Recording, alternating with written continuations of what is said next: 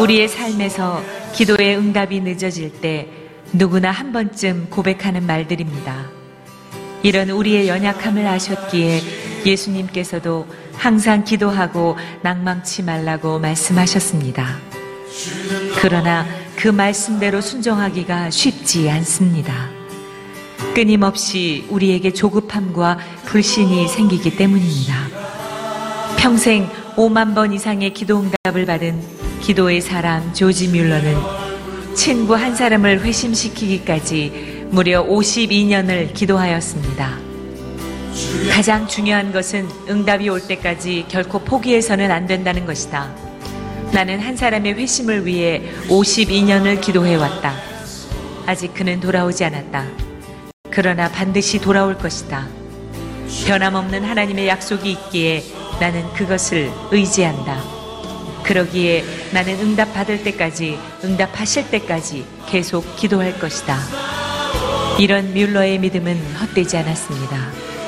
이 고백이 있은 지 얼마 후 뮬러는 하나님의 부르심을 받았는데 장례식에 온 그 친구는 뮬러가 자신을 위해 52년 동안 기도했다는 이야기를 듣고 결국 예수님을 믿게 되었다고 합니다.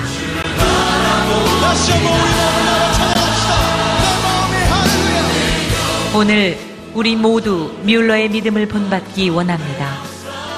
우리 안에 있는 불신앙과 조급함을 회개합니다. 이제 우리는 결코 포기하지 않고 믿음으로 기도할 것입니다. 하나님께서 응답하실 때까지 쉬지 않고 기도할 것입니다. 하나님은 반드시 응답하십니다.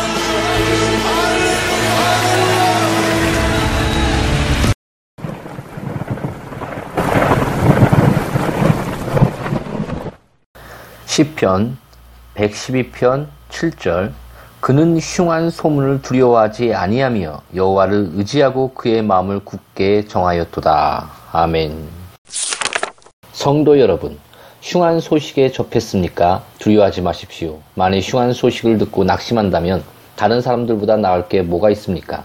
다른 사람들에게는 여러분처럼 나라가 도움을 청할 하나님도 없습니다. 그들은 여러분처럼 하나님의 신실하심을 맛본 적도 없습니다.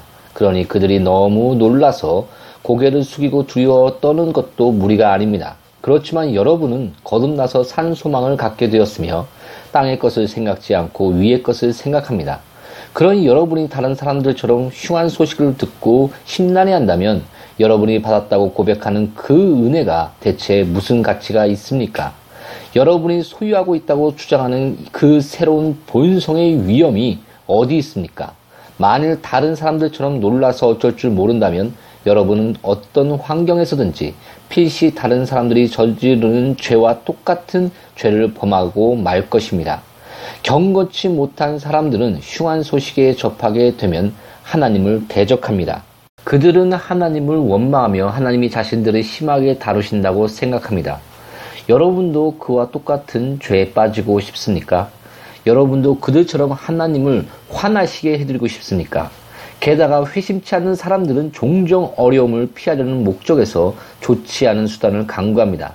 만일 여러분의 마음이 현재 당하고 있는 압박에 굴복한다면 여러분도 분명히 그와 똑같은 행동을 할 것입니다. 그러니 여호와를 신뢰하고 그를 잠잠히 기다리십시오. 이럴 때 여러분이 할 수 있는 가장 지혜로운 일이 뭔지 아십니까? 그것은 모세가 홍수 앞에서 취했던 태도처럼 가만히 서서 여호와께서 행하시는 구원을 보는 것입니다. 침착하게 평정을 유지해야 여러분의 의무를 수행할 용기도 생기고 역경 속에서도 마음이 편해지는 법인데 만일 흉한 소식을 듣고 두려워하게 되면 그렇게 침착하게 평정을 유지하며 그 환란을 마주칠 수 없을 것입니다. 또 겁쟁이처럼 행동하면서 어떻게 하나님을 영어롭게 할 수 있겠습니까? 어떤 성도들은 불 속에서도 하나님을 높이 찬양했습니다. 그런데 아무도 도와줄 자가 없는 것처럼 그렇게 의심하고 낙심한다면 어떻게 지극히 높으신 하나님의 이름을 찬양할 수 있겠습니까? 그러니 용기를 갖고 여러분과 언약을 맺으신 하나님의 신실하심을 분명히 믿고 마음에 근심하거나 두려워하지 맙시다.